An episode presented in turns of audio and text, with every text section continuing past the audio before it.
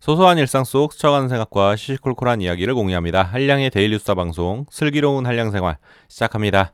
안녕하세요. 반갑습니다. 슬기로운 한량생활 진행자 한량입니다. 오늘은 추석 연휴를 맞아서 special edition 준비했습니다. 다들 즐거운 추석 연휴 보내고 계신가요? 이번 추석은 예년보다 연휴 기간이 좀 길어서 정말 좋긴 한데요. 또 저처럼 혼자 지내야 하는 사람들은 조금 외로운 마음도 듭니다. 그래서 혹시나 저처럼 외로운 명절을 보내고 계신 분들을 위해서 긴 연휴 기간 슬기로운 한량 생활이 함께 한다는 의미에서 special 추석 edition을 준비했는데요. 추석 edition은 연휴 기간 동안 계속 좀 업로드 될 예정이고요. 새로운 컨텐츠를 제작하기보다는 기존에 업로드 되었던 컨텐츠들을 엄선해서 모음집 형태로 제공할 예정입니다. 모음집이라고 단순히 짜집기 하는 것은 아니고요. 스크립트나 내용을 좀 수정하고 녹음도 새로 해서 다시 어, 업로드하려고 합니다. 시간이 되신다면 많이 들어주시면 좋겠습니다. 슬기로운 한량생활 special 추석 에디션 첫 번째 이야기는 자기개발 중에서도 목표와 시스템에 대한 이야기입니다. 그럼 편하게 들어주세요. 슬기로운 한량생활 추석 에디션 첫 번째 주제 목표 달성을 방해하는 두 가지 요인 애청자 여러분들은 평소에 목표 달성을 위해 어떤 노력을 하고 계신가요? 저는 개인적으로 OKR 기법이라는 목표 관리 기법을 매주 목표 설정과 issue tracking에 사용하고 to-do list와 타이머를 활용해서 단시간에 집중력을 높이려고 하는데요. 하지만 우리의 일상은 우리의 생각대로 흘러가지만은 않죠. 오늘도 스크립트를 수정하다가 잠깐 생각 없이 클릭한 유튜브 영상에 빠져서 몇 시간을 날려버렸습니다.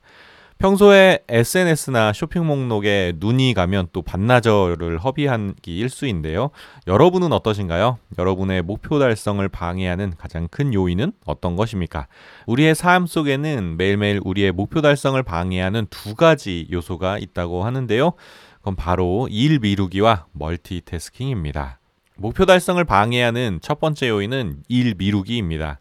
우리는 평소에 일을 미루는 경우가 참 많습니다. 저처럼 프리랜서로 활동하는 사람들은 언제든지 원하는 시간에 일을 할 수 있다는 장점이 있습니다. 하지만 언제든지 일할 수 있다는 말은 곧 지금 당장 일을 하지 않아도 된다는 뜻이기도 한데요.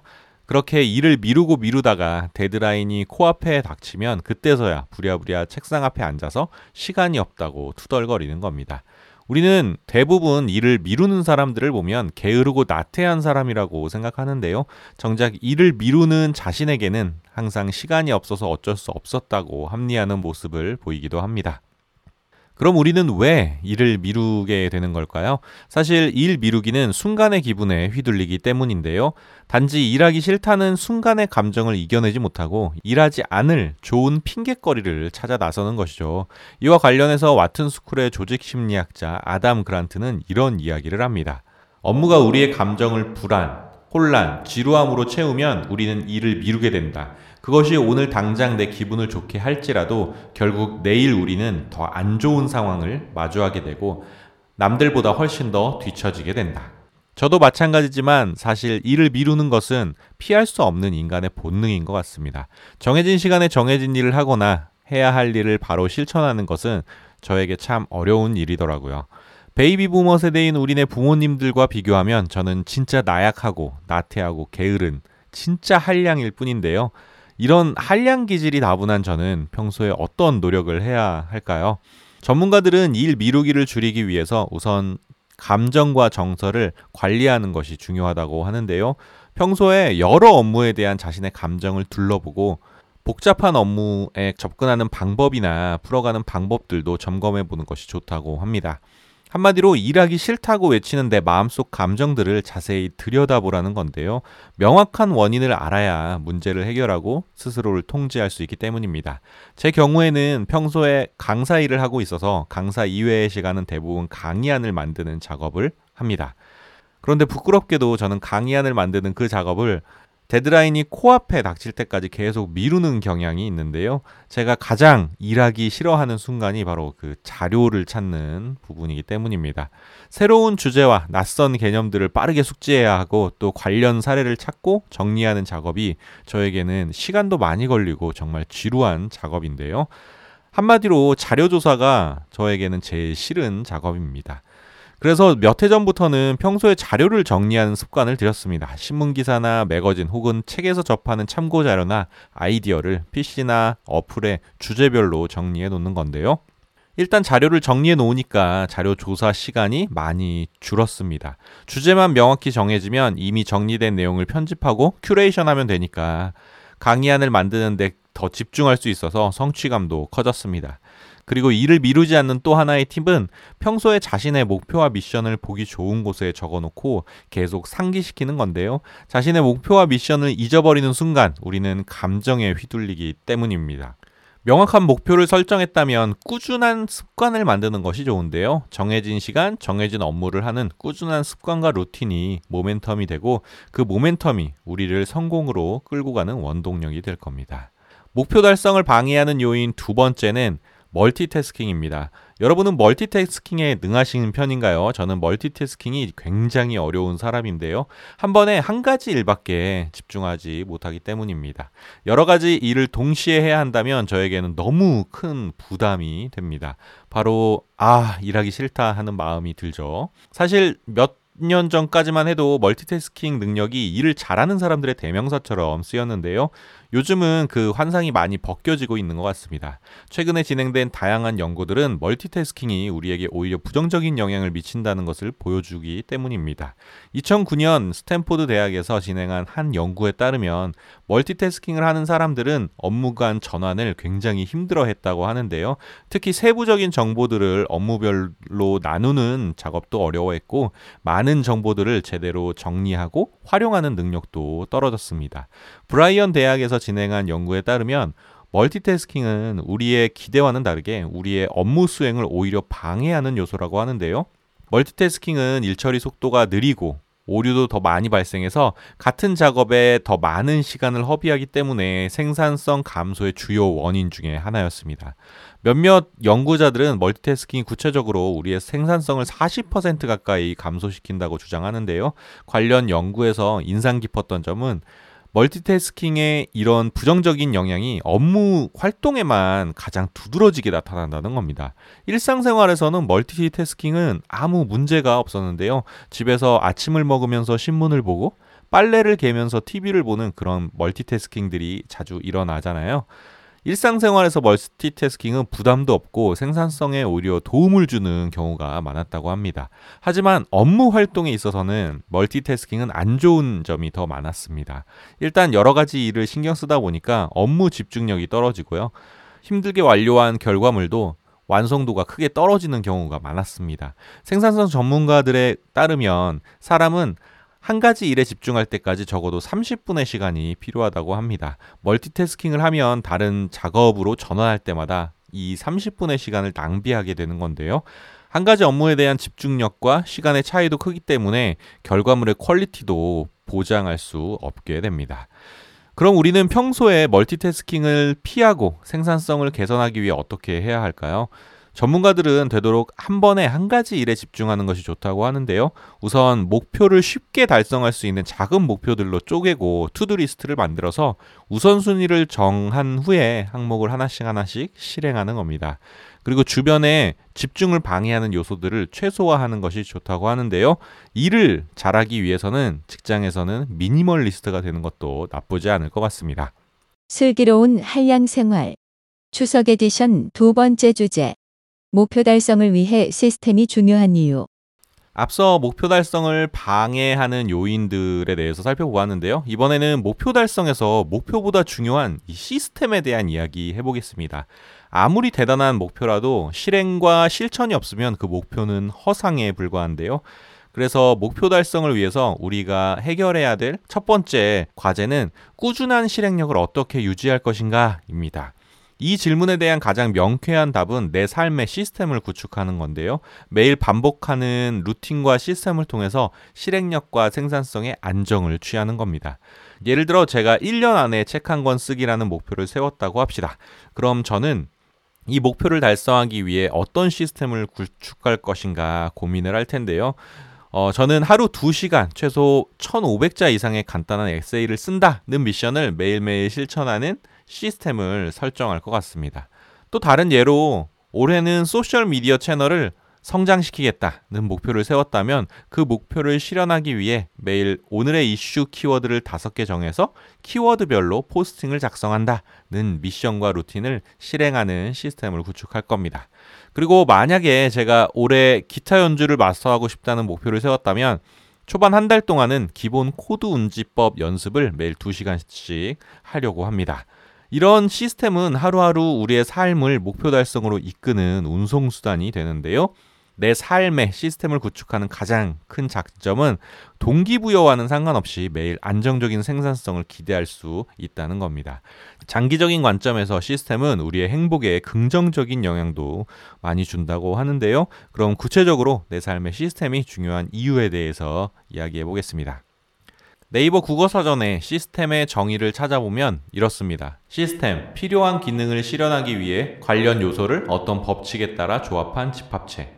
국어 사전의 정의가 저는 좀 확 와닿지가 않더라고요. 그래서 나만의 정의를 한번 생각해 보았는데요. 저는 개인적으로 시스템을 설정된 목표를 달성하기 위해 매일 꾸준히 실행하고 완료해야 하는 루틴과 습관들의 모음이라고 정의합니다.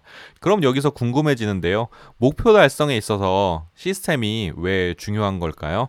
시스템이 중요한 이유는 시스템은 지금 현재 내가 있는 곳과 내가 설정한 목표 사이를 연결하는 가교 역할을 하기 때문입니다. 이와 관련해서 제가 좋아하는 비유가 있습니다. 나는 지금 강변에 서 있고 그 강 건너편에 내가 원하는 목표가 있습니다. 여러분은 어떻게 이 강을 건너서 원하는 목표를 성취하시겠습니까? 고민 끝에 저는 다리를 짓겠다 생각했고 이제 할 일은 매일 꾸준히 반복해서 건너편까지 다리를 짓는 일입니다. 배를 타기로 결정한 분들이라면 건너편에 도달하기 위해서 매일 노를 저어야 할 테고요. 수영을 해서 가겠다 하시는 분들은 건너편에 도달하기 위해 매일 발을 차고 손을 휘저어야 할 겁니다. 목표를 향해 다리를 짓고 노를 젓고 발을 차는 그 매일의 노력들이 목표 달성을 위한 시스템인 것이죠. 결국 시스템은 우리가 목표를 향해 나아가기 위한 구체적인 행동들과 그 행동들 사이에 우선순위로 구조화되는 겁니다. 이렇게 구축된 시스템은 목표 달성 이외에 우리 삶에 긍정적인 영향을 준다고도 하는데요. 구체적으로 한번 살펴볼까요? 자, 시스템이 우리 삶에 미치는 영향 첫 번째는 시스템은 우리 삶을 기술과 경험으로 채운다는 겁니다. 성실히 목표를 향해 나아가는 사람들이라면 자주 이런 생각을 합니다. 아직 내가 원하는 목표를 성취하지는 못했지만 만약 내가 A라는 기술과 B라는 경험을 갖게 된다면 나는 내 목표에 한 발짝 더 가까워질 수 있을 텐데 라는 생각인데요. 제 경우를 예로 들어보자면 영어 회화를 조금 더 잘할 수 있다면 좀 더 글로벌하고 재미있는 콘텐츠들을 제작할 수 있을 텐데 인테리어에 대한 기본 지식과 감각을 조금 더 쌓는다면 주변에 나만의 인테리어 아이디어를 추천할 수 있을 텐데 영상 편집 기술을 가진다면 유튜브로 내 활동 범위를 넓힐 수 있을 텐데 특이하고 이색적인 경험들이 많다면 더 다채로운 스토리텔링에 도움이 될 텐데 하는 생각들인데요. 결국 목표를 이루기 위해 나는 지금 어떤 기술과 경험을 쌓아야 할까 하는 고민입니다. 그리고 이 고민은 장기적으로 보면 목표 달성을 위해 나는 앞으로 어떤 과정을 거쳐야 하는가 하는 고민으로 이어지는데요. 다시 말해 과정을 만들어가는 일은 기술과 경험을 쌓아가는 일이라는 겁니다. 그리고 시스템은 매일 꾸준히 반복하는 루틴과 습관을 통해서 우리 안에 기술과 경험을 차곡차곡 쌓아가는 것이죠. 결과적으로 만약 목표 달성에 실패했다 하더라도 이렇게 쌓인 기술과 경험은 우리 몸에 남아서 우리 인생 전반에 걸쳐서 적재적소에 유용하게 쓰이게 됩니다. 시스템 구축에 대한 노력은 그런 의미에서 잃을 게 없는 투자인 겁니다. 시스템이 우리 삶에 미치는 영향 두 번째는 시스템은 장기적인 변화를 만든다는 겁니다. 우리가 목표를 세우는 이유는 지금보다 더 나은 삶을 살기 위해서입니다. 그리고 더 나은 삶으로 나아가기 위해서 현재 삶은 변화할 필요가 있는데요. 우리의 삶을 바꾸기 위한 변화는 잠깐의 변화가 아니라 지속적인 변화여야 합니다. 만약 올해 나는 돈을 많이 벌 거야 하는 목표는 지속적으로 돈을 많이 벌고 싶다는 얘기지. 잠깐 한두 달 돈 잘 벌고 다시 원점으로 돌아오고 싶다는 말은 아닐 겁니다. 또 올해 다이어트를 열심히 해서 체중 10kg 이상 뺄 거야 하는 목표 또한 한순간에 체중 10kg를 뺐다가 다시 현재의 몸무게로 회귀한다는 말은 아니잖아요. 우리가 바라는 변화는 눈에 보이는 잠깐의 변화가 아니라 지속적이고 장기적인 변화입니다. 그리고 목표 달성 과정은 현재 모습을 최종 목표까지 변화시키는 과정이라고 설명했는데요. 이 변화 과정에서 가장 중요한 것이 나는 목표에 얼마나 가까워지고 있는가 하는 지속적인 피드백입니다. 예를 들어 1년에 체중 10kg를 빼겠다고 다이어트를 결심한 사람이라면 한 주 혹은 한 달에 얼마나 빠졌는지 그리고 최종 목표와는 얼마나 차이가 나는지 지속적으로 점검할 필요가 있는데요. 오늘 몸무게를 재고 1년 후 몸무게를 다시 재는 것이 아니라 1년 내내 꾸준히 몸무게를 관리해야 하는 겁니다. 이때 우리가 기대한 대로 그 과정이 순조롭게 흘러가면 정말 좋을 텐데요.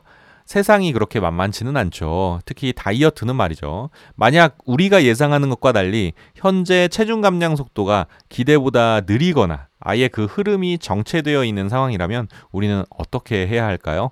당연히 문제의 원인을 찾고 적극적으로 개선하려고 노력할 텐데요. 보통 지속되는 문제의 원인은 눈에 보이지 않고 우리의 삶 속에 숨겨져 있는 경우가 많습니다. 체중 감량이 더딘 원인은 눈에 보이는 뱃살이 아니라 매일 반복하는 잘못된 식습관일 수도 있는 겁니다. 매일 반복하는 일상을 바꾸면 결과는 굳이 신경 쓰지 않아도 스스로 바뀌게 됩니다. 시스템이 우리 삶에 미치는 영향 세 번째는 시스템은 현재의 행복에 집중한다는 겁니다.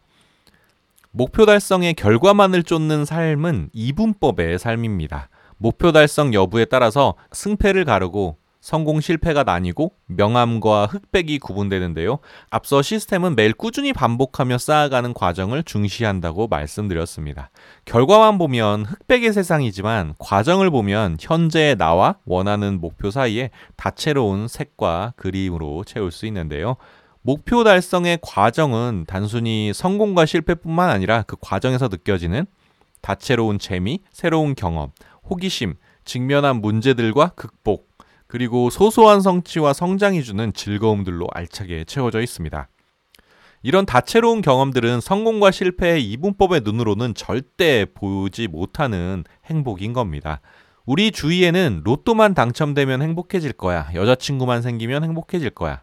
내 집만 갖게 된다면 행복해질 거야. 라며 조건부 행복을 외치는 사람들이 있습니다. 내 인생은 특정 조건이 갖춰져야 행복해진다는 논리인데요. 하지만 사실 행복을 위해 특정 조건을 달성할 때까지 마냥 기다릴 필요는 없습니다. 목표를 향해 나아가는 과정에 집중한다면 그 자체만으로 우리는 충분히 행복을 느낄 수 있으니까요.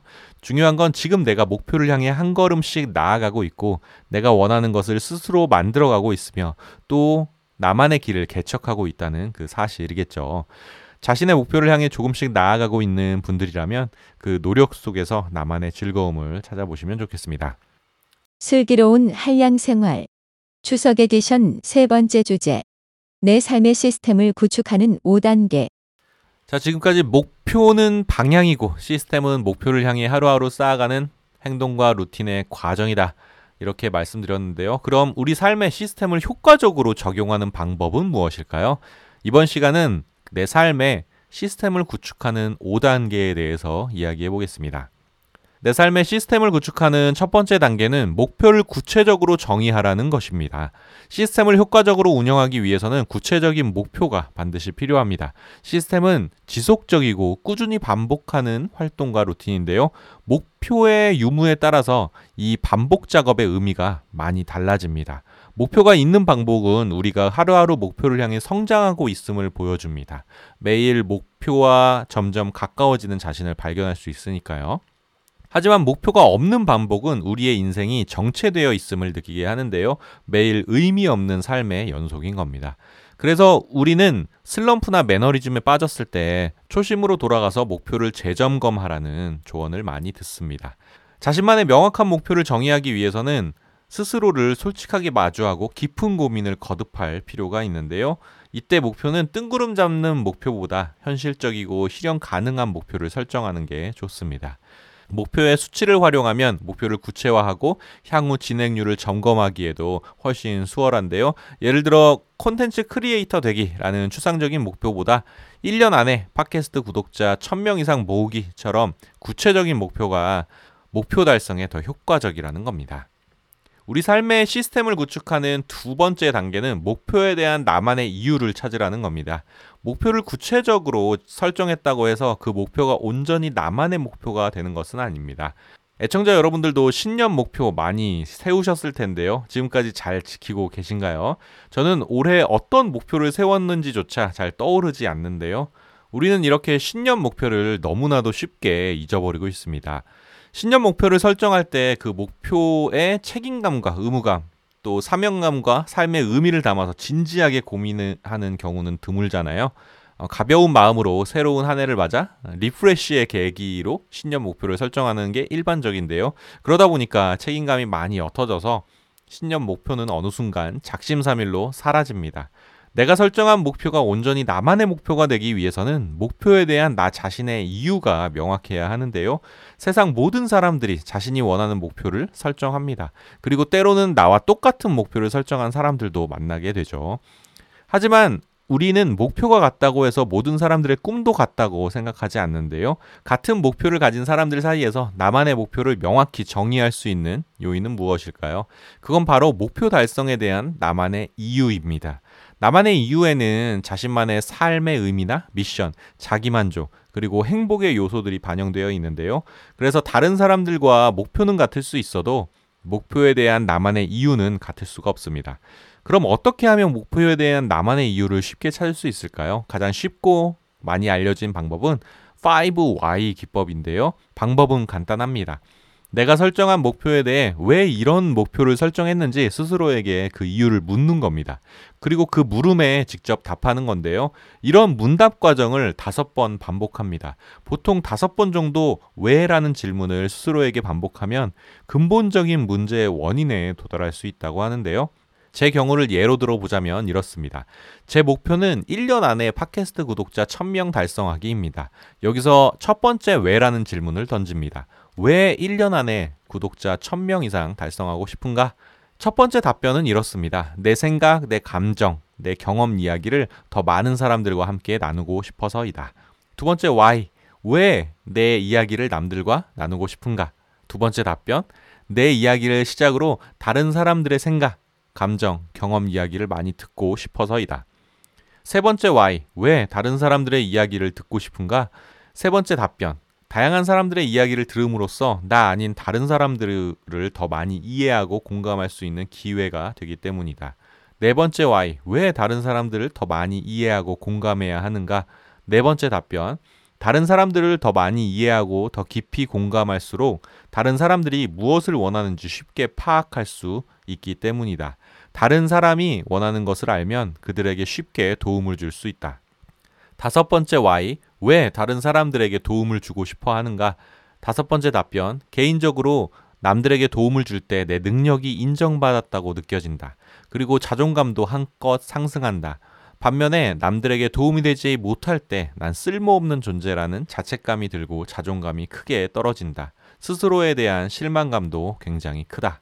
이렇게 목표에서 시작해서 다섯 번의 why 질문을 저 자신에게 한번 던져보았는데요. 결국 저는 개인적으로 남들에게 도움을 주고 자존감을 향상시키는 기회를 바라고 있었습니다.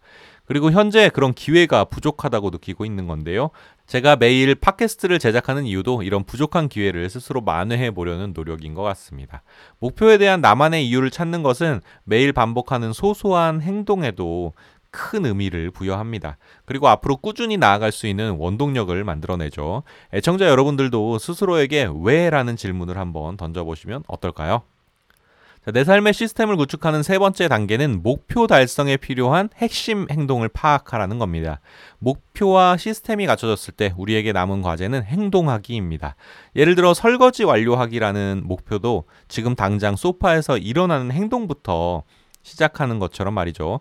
그럼 우리는 목표를 달성하기 위해서 무슨 행동들이 필요할까요? 사실 목표마다 필요 행동들이 다르고 필요 행동들을 하나하나 정리할라 치면 어디서부터 시작해야 하는지 잘 몰라서 혼란에 빠지기도 하는데요. 그렇게 우리는 첫 걸음을 떼기도 전에 아, 진이 다 빠져버려서 포기해 버리는 순간도 많이 있습니다. 특히 목표한 분야에 경험이 전혀 없다면 정보를 찾고 정리하는 것부터가 어, 엄청 어려운 일이 되는데요. 조금 쉽게 가는 지름길을 찾아보자면 일단 내가 원하는 것을 이미 성취한 사람들을 많이 찾아보는 겁니다. 그리고 우리가 해야 할 일은 내가 목표한 것을 이미 이룬 그 사람들의 발자취를 그대로 따라가는 거죠. 예를 들어 요즘에 온라인 강의 시스템이 잘 갖춰져 있어서 원하는 것은 무엇이든 배울 수 있잖아요. 제 경우에는 콘텐츠 제작과 관련된 수많은 하우투 강의들을 찾아보는데요. 특히 유튜버들이 운영하는 강의 채널이나 콘텐츠 제작에 관한 교육들이 어, 지금 당장 무엇을 어떻게 해야 하는지 명확히 알려주는 소스가 됩니다. 이런 롤 모델들을 지켜보면서 목표 달성을 위해 지금 당장 필요한 행동들이 무엇인가 쉽게 파악할 수 있고 앞으로 어떤 행동을 해야 하는지 미리 계획할 수도 있습니다. 내 삶의 시스템을 구축하는 네 번째 단계는 매일 실천할 실행 계획을 세워라는 겁니다. 목표 달성에 필요한 핵심 행동과 활동들을 정리했다면 그 행동들을 매일 실행하기 위해서 실행 계획을 세워야 합니다. 실행 계획은 언제 어디서 무슨 행동을 실천할 것인가 구체적으로 정하는 계획 단계인데요. 나는 A라는 목표를 위해서 B라는 시간에 C 장소에서 매일 D라는 행동을 실천할 것이다 하는 한 문장으로 작성을 해보는 겁니다. 예를 들어 이렇습니다. 매일 주중 아침 7시에 출근 전 1시간씩 회사 근처 체육관에서 웨이트 운동을 하고 출근할 것이다. 카드 결제를 할 때마다 가계부 앱에 영수증을 등록하고 구매한 물품과 가격을 정리해 둘 것이다. 퇴근 후 매일 저녁 7시부터 2시간씩 도서관에서 팟캐스트 스크립트를 작성하겠다. 이런 매일 반복되는 실행 계획의 가장 큰 장점은 동기부여가 되지 않더라도 정해진 시간에 정해진 장소에서 정해진 행동을 함으로써 목표 달성을 위한 안정적인 생산성을 기대할 수 있다는 겁니다. 목표 달성 여부는 동기부여보다는 실행력에 의해 좌우되는 경우가 많으니까요. 내 삶의 시스템을 구축하는 다섯 번째 단계는 정기적인 피드백으로 나만의 시스템을 만들라는 겁니다. 엄밀히 말해서 우리의 삶에 적용하는 첫 번째 시스템은 온전히 나만의 시스템은 아닙니다. 우리는 앞서 설명한 대로 롤모델이나 다른 누군가의 검증된 시스템을 따라하거나 참조해서 우리의 삶에 적용하는데요. 그래서인지 사용하다 보면 그 시스템이 나에게 100%딱 맞아떨어지지 않습니다. 결국 장기적으로 보면 나만의 시스템을 스스로 개발할 필요가 있는 거죠. 내 삶에 맞는 나만의 시스템을 개발할 때 그 시스템을 처음부터 새로 만드는 것보다는 기존 시스템을 수정하고 보완하는 방법이 훨씬 더 효율적인데요. 각자의 상황과 입장에 맞춰서 기존 시스템을 피드백하고 개선해서 자신에게 적용해 보는 겁니다. 그리고 그런 과정을 여러 번 반복하면서 온전히 나만의 시스템을 만들어가는 것이죠. 시스템은 과정을 설계하는 일입니다. 과정은 하루아침에 만들어지지 않습니다. 당연히 인내심이 필요한데요. 예를 들어 앞서 설명한 아침 운동의 경우에 아침 운동이 나에게 맞는지 저녁 운동이 나에게 맞는지 잘 모르겠다면 각각 한 달씩 해보고 나서야 나에게 맞는 운동 시간을 결정할 수 있는 겁니다. 자, 이번 시간은 내 삶의 효과적인 시스템을 구축하기 위한 다섯 가지 단계에 대해서 이야기 나눠 보았는데요. 정리하면 이렇습니다. 첫 번째 단계는 목표를 구체적으로 정리하라 이고요. 두 번째는 5Y 기법을 통해서 목표에 대한 나만의 이유를 찾으라는 겁니다. 세 번째는 목표 달성에 필요한 핵심 행동들을 롤모델을 통해서 파악해야 하고요. 네 번째는 구체적인 실행 계획을 세우고 실천한다는 겁니다. 그리고 마지막 다섯 번째는 지속적인 피드백을 통해 온전히 나만의 시스템을 만들어야 한다는 겁니다. 우리 삶의 목표가 중요하긴 하지만 목표는 사실 방향을 제시할 뿐 우리를 직접 움직이지는 못합니다. 우리를 움직이는 것은 매일 반복하는 삶의 시스템인데요.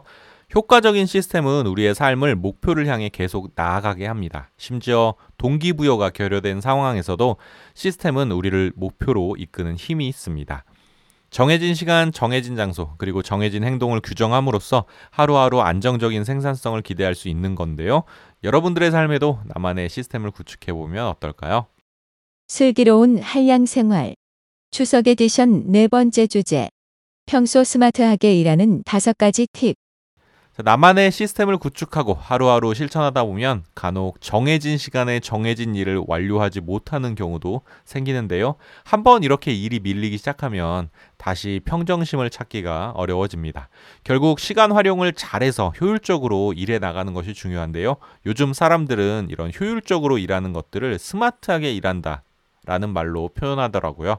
그래서 이번 시간은 평소에 조금 더 스마트하게 일하기 위한 팁 몇 가지를 소개해 보도록 하겠습니다.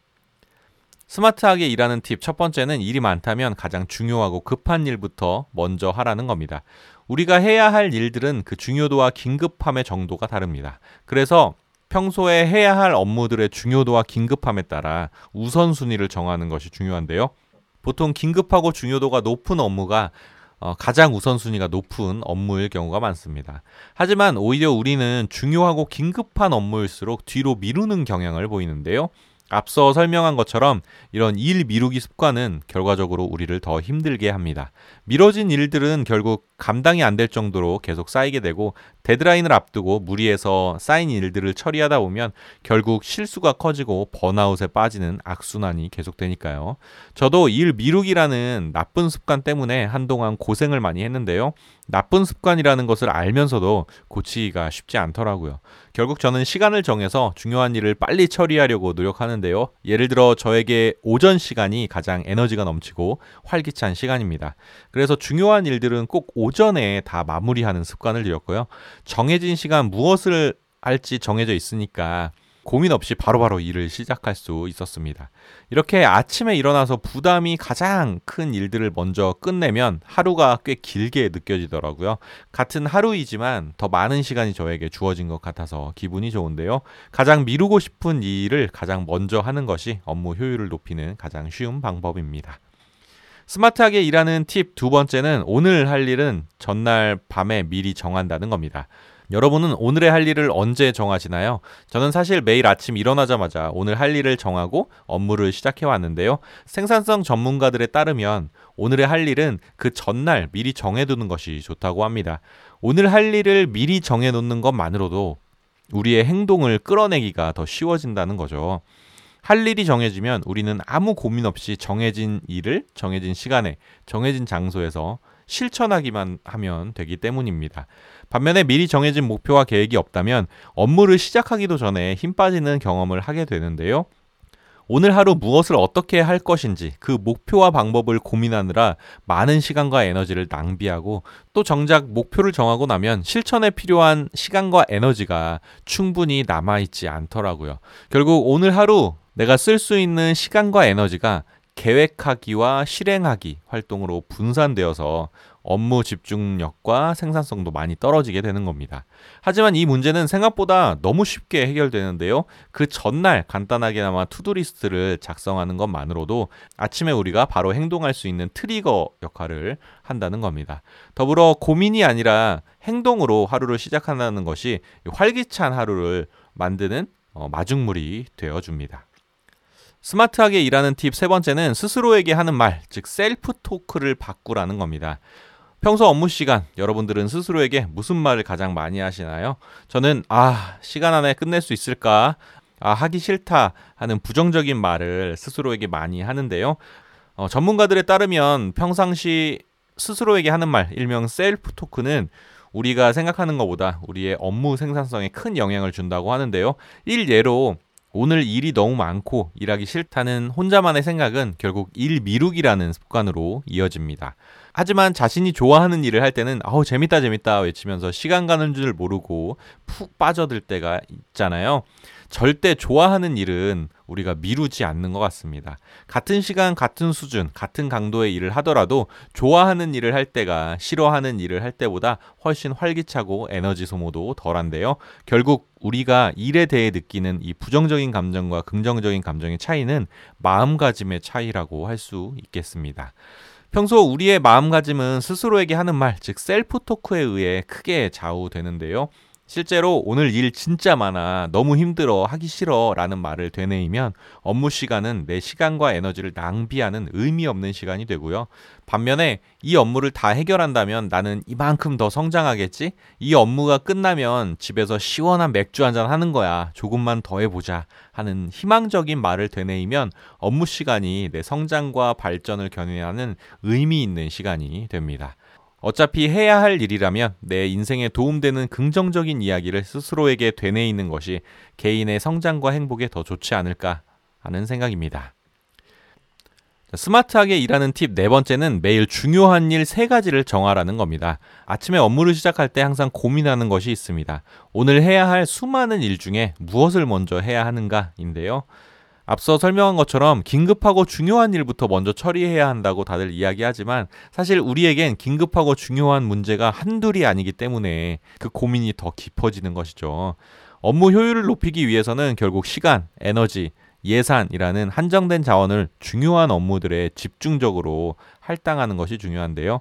이와 관련해서 워렌 버핏의 일화가 유명합니다. 하루는 워렌 버핏의 운전기사가 워렌 버핏에게 물었답니다. 어떻게 원하는 것을 얻을 수 있냐고 말이죠.